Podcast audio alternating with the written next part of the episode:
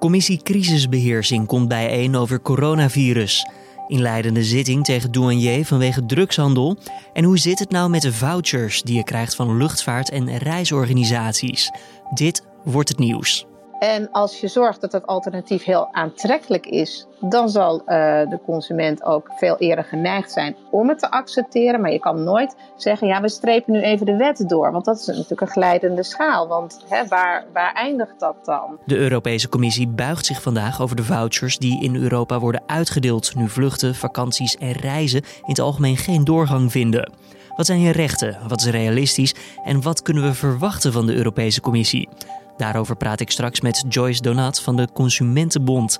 Maar eerst kort het belangrijkste nieuws van nu. Mijn naam is Julian Dom en het is vandaag woensdag 13 mei. Het aantal incidenten in asielzoekerscentra is in vijf jaar tijd meer dan verdubbeld. Dat meldt het NRC dinsdag op basis van stukken van het ministerie van Justitie en Veiligheid. Vijf jaar geleden werden ruim 8000 incidenten, waaronder schelden, vechten, hongerstakingen en brandstichtingen gemeld. In 2019 steeg dit aantal naar meer dan 17.000. De toename in het aantal incidenten is volgens NRC te verklaren door de verschuiving van asielzoekers met veel kans op asiel naar hen die minder kans hebben op asiel. De laatste groep is oververtegenwoordigd in de incidentencijfers. Er wordt onderzoek gedaan naar het zeeschuim, waardoor surfers maandagavond in de problemen kwamen voor de kust van Scheveningen. Dat schrijft de NOS. Het Koninklijk Nederlands Instituut voor Onderzoek der Zee, het NIOS, heeft monsters genomen van het schuim. Het instituut wil weten hoe er zoveel schuim kan ontstaan en of er iets geleerd kan worden, zodat er een volgende keer bijvoorbeeld tijdig gewaarschuwd kan worden. In totaal zijn vijf mannen om het leven gekomen. Ze waren 22 tot 38 jaar. Amerikaanse klimaatonderzoekers waarschuwen dat klimaatverandering wereldwijd tot een veel snellere toename van hittedoden leidt dan verwacht. De onderzoekers concluderen dat de combinatie van extreme hitte en extreme luchtvochtigheid in 38 jaar tijd is verdubbeld. Mensen kunnen hoge temperaturen aan zolang het lichaam water kan verdampen. Door te zweten koelt de huid namelijk weer af. Maar als de lucht verzadigd is, verdampt zweet vrijwel niet meer. De koeling remt dan af en de lichaamstemperatuur kan snel te hoog worden, met in het ergste geval een fatale afloop tot gevolg. Nu Ferrari-coureur Sebastian Vettel heeft aangekondigd zijn contract niet te verlengen bij de Italiaanse renstal, wordt er volop gespeculeerd wie de Duitser zal opvolgen. Max Verstappen heeft in ieder geval duidelijk gemaakt dat hij geen overstap zal maken naar Ferrari. Dat zei hij in een vraag- en antwoordsessie op Instagram. McLaren-coureur Carlos Sainz zou een goede kans maken op het felbegeerde stoeltje, mede vanwege zijn goede vorige seizoen en een relatief lage salaris. Een andere optie zou Daniel Ricciardo zijn, maar het prijskaartje voor de Australische zou een stuk hoger liggen. Al heeft Ricciardo wel weer de ervaring die nodig is om bij topteams te rijden. Wil je nou meer hierover weten? Luister dan ook naar onze nieuwste aflevering van de Boordradio, waarin Formule 1-experts Joost Nederpelt en Patrick Moeken je bijpraten over de huidige situatie. En dan nog eventjes aandacht voor de coronamaatregelen in België. De regels lijken daar sterk op die van Nederland, maar toch zijn er enkele punten waar ze van elkaar afwijken. Volgende week maandag gaat de tweede fase in bij onze onderburen. Nu.nl heeft de maatregelen daar op een rijtje gezet voor je. En deze kan je op de website bekijken, maar hier alvast de belangrijkste. Zo is thuiswerken nog altijd de norm in België. Maar mensen met een contactberoep, zoals kappers, moeten hun zaak nog tot zeker 18 mei gesloten houden. En ook voor de horeca is nog geen datum genoemd waarop deze weer open kunnen. Verder zijn scholen nog altijd gesloten. Pas volgende week vindt er een gedeeltelijke opening plaats en dan ook onder strenge voorwaarden. En verder geldt natuurlijk afstand houden, geen handen schudden en niezen in je elleboog. Meer dus over deze regels en andere verschillen tussen Nederland en België op de site en in de app. Dan gaan we het hebben over de vouchers voor reizigers. Ja, veel reizigers krijgen deze vouchers aangeboden nu vluchten niet vertrekken en vakanties niet doorgaan. De vouchers bieden een oplossing om zo te voorkomen dat iedereen massaal zijn of haar geld terugvraagt. Maar hoe zit het nou precies met die vouchers? Nou, daarover bel ik met Joyce Donat van de Consumentenbond. Wat zijn je rechten? Wat wil de Europese Commissie met die vouchers? Want ja, zij komen vandaag samen om hierover te discussiëren. En zijn die vouchers eigenlijk wel overal hetzelfde? Nou, er zijn verschillende uh, vouchers. Je hebt vouchers voor de vliegtickets, voor de camping, voor je pakketreizen, voor het concert. Um, allemaal verschillende uh, vouchers met hun eigen voorwaarden. En nou heeft de toezichthouder, de ACM, die heeft wel een lijst opgesteld van waar de voucher minimaal aan moet voldoen. En dat is bijvoorbeeld dat die 12 maanden geldig moet zijn. Ehm, dat je hem in principe altijd zou moeten kunnen omwisselen voor geld, uiteindelijk. Ehm, en dat alle kosten erin moeten zitten. Dus het kan niet zo zijn, wat we helaas trouwens nog wel vaak zien, is dat als jij een vliegticket hebt betaald en je hebt ook betaald voor je uh, bagage, je beenruimte en je stoelreservering, dat dan uh, in de voucher alleen het bedrag van een vliegticket zit en niet al die aanverwante kosten. Dat moet allemaal er wel in zitten. En is, staat dat ook duidelijk uitgelegd op de vouchers die mensen toegestuurd krijgen, waaraan deze vouchers voldoen?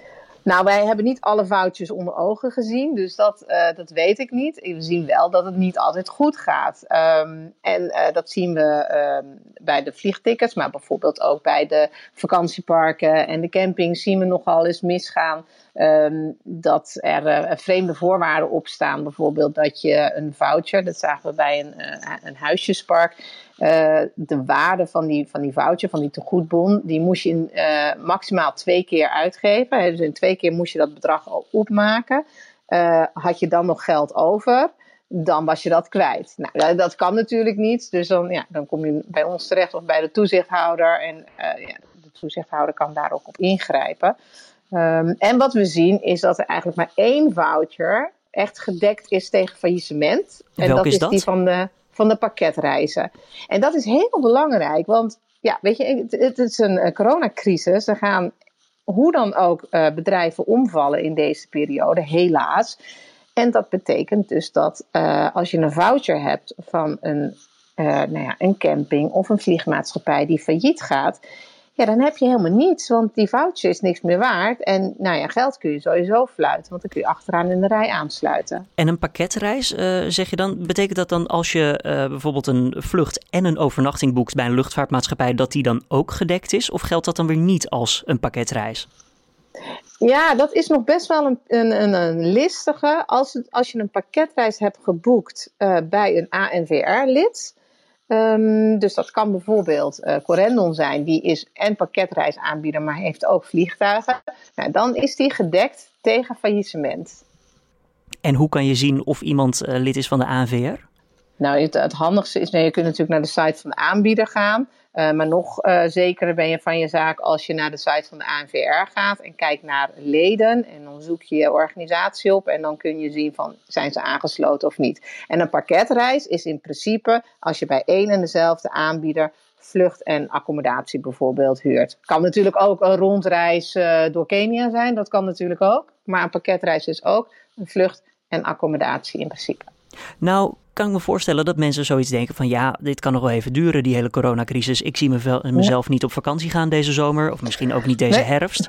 Nee, nee. Uh, ja, mijn geld terug, dat is makkelijker dan zo'n voucher accepteren. Ja, natuurlijk. Ja. Dat is dus gewoon iets wat mag. Daar heb je volkomen recht op om je geld terug te vragen. Ja, je hebt er recht op. Uh, maar je hoort al mijn uh, twijfeling in, in, mijn stem. Uh, het punt is, als iedereen nu zijn geld terug gaat eisen, dan weten we zeker dat er bedrijven failliet gaan die dat niet, die dat niet kunnen betalen. Dat is een Daarom beetje als een bankenrun. Die... Kunnen, we, kunnen we die vergelijking ja, maken? Nou, kan je eigenlijk wel zeggen. Ja, een beetje een bankenrun idee. Uh, dus daarom is het ook zo belangrijk dat die foutjes gedekt zijn tegen faillissement. Um, aan de andere kant, kijk, dus, dus wij zeggen ook van nou, als het even kan, accepteer die voucher. Um, en maak je er geen gebruik van, dan kun je natuurlijk altijd nog later hem inwisselen, omwisselen voor geld. Bij de pakketreis is dat het beste geregeld. Daar kun je na zes maanden al vragen van, uh, ik wil eigenlijk die voucher niet, mag ik alsnog mijn geld? En bij de andere moet je daar twaalf maanden op wachten. Um, dus dan kan je het alsnog omzetten. Hebben, hebben we trouwens, ja, sorry dat ik je onderbreek, ja? maar met al deze vouchers waar we het nu over hebben, hebben we ook een zicht op over hoeveel geld we hier praten? Nee, maar dat moet wel heel veel zijn.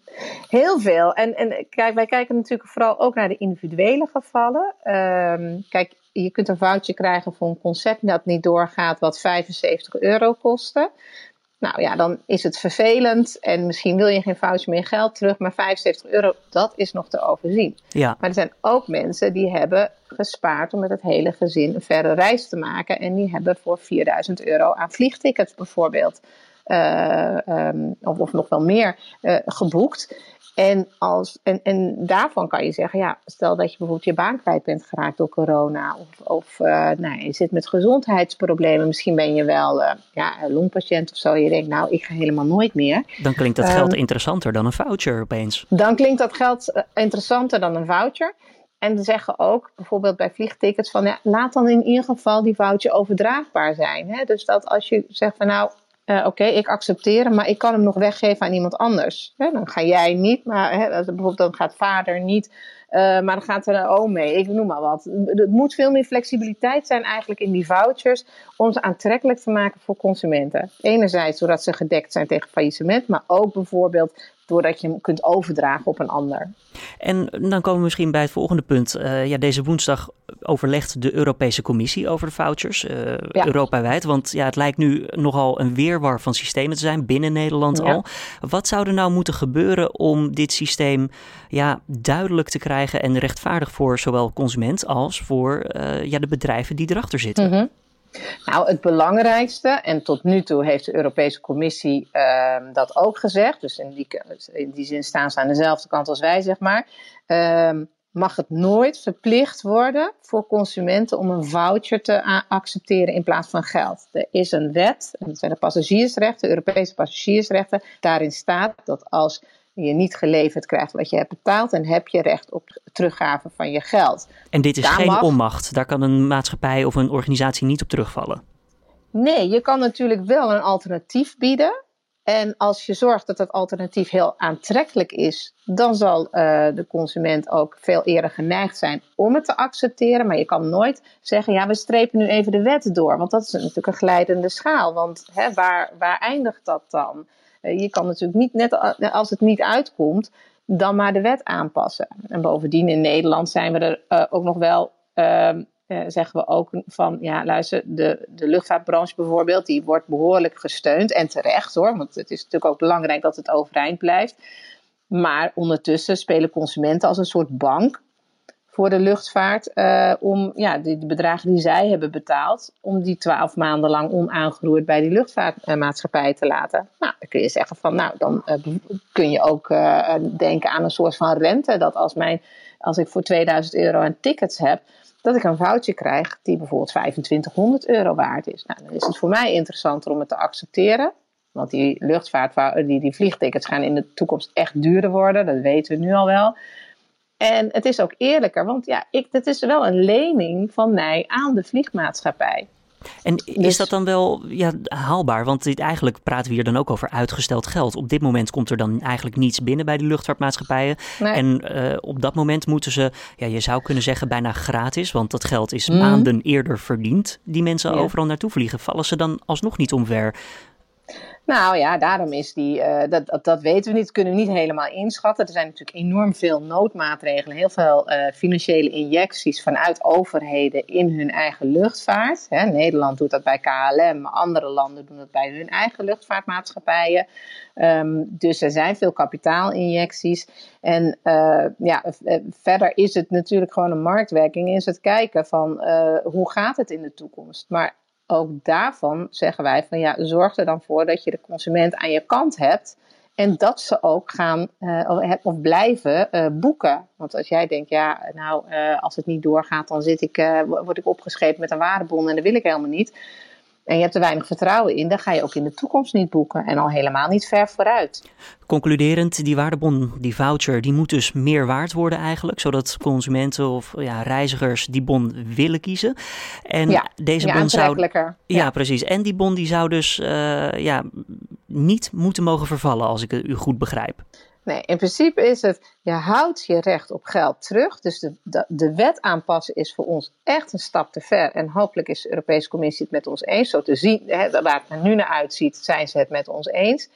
En wil je uh, de consumenten bewegen om toch een foutje te kiezen, verleid ze dan uh, door het een aantrekkelijk foutje te laten zijn en door garanties te bieden uh, tegen faillissementen. En als de Europese Commissie dat advies uitbrengt, moet Nederland of moeten de organisaties dit ook verplicht overnemen? Oftewel, zijn de mensen dan gered? Ja, dat is altijd een beetje de vraag. Het politiek beweegt zich al, uh, nooit zo in, één rechte lijn. Hè? Ik bedoel, dan als de Europese Commissie dat zegt, dan zijn wij natuurlijk heel erg blij. Maar dan is het nog even de vraag hoe de lidstaten daarmee omgaan. Er is een behoorlijk stevige lobby aan de gang, uh, waarbij Nederland behoorlijk voor oploopt om uh, die, die wet aan te passen. Nou hopen we in ieder geval dat de Europese Commissie zijn rug recht houdt om die wet niet aan te passen. Nou ja, en al het andere wat, wat ze dan nou ja, nog aanbevelen aan de lidstaten. Ja, dat zal dan een aanbeveling zijn en dat is dan afwachten in hoeverre de lidstaten dat uh, overnemen.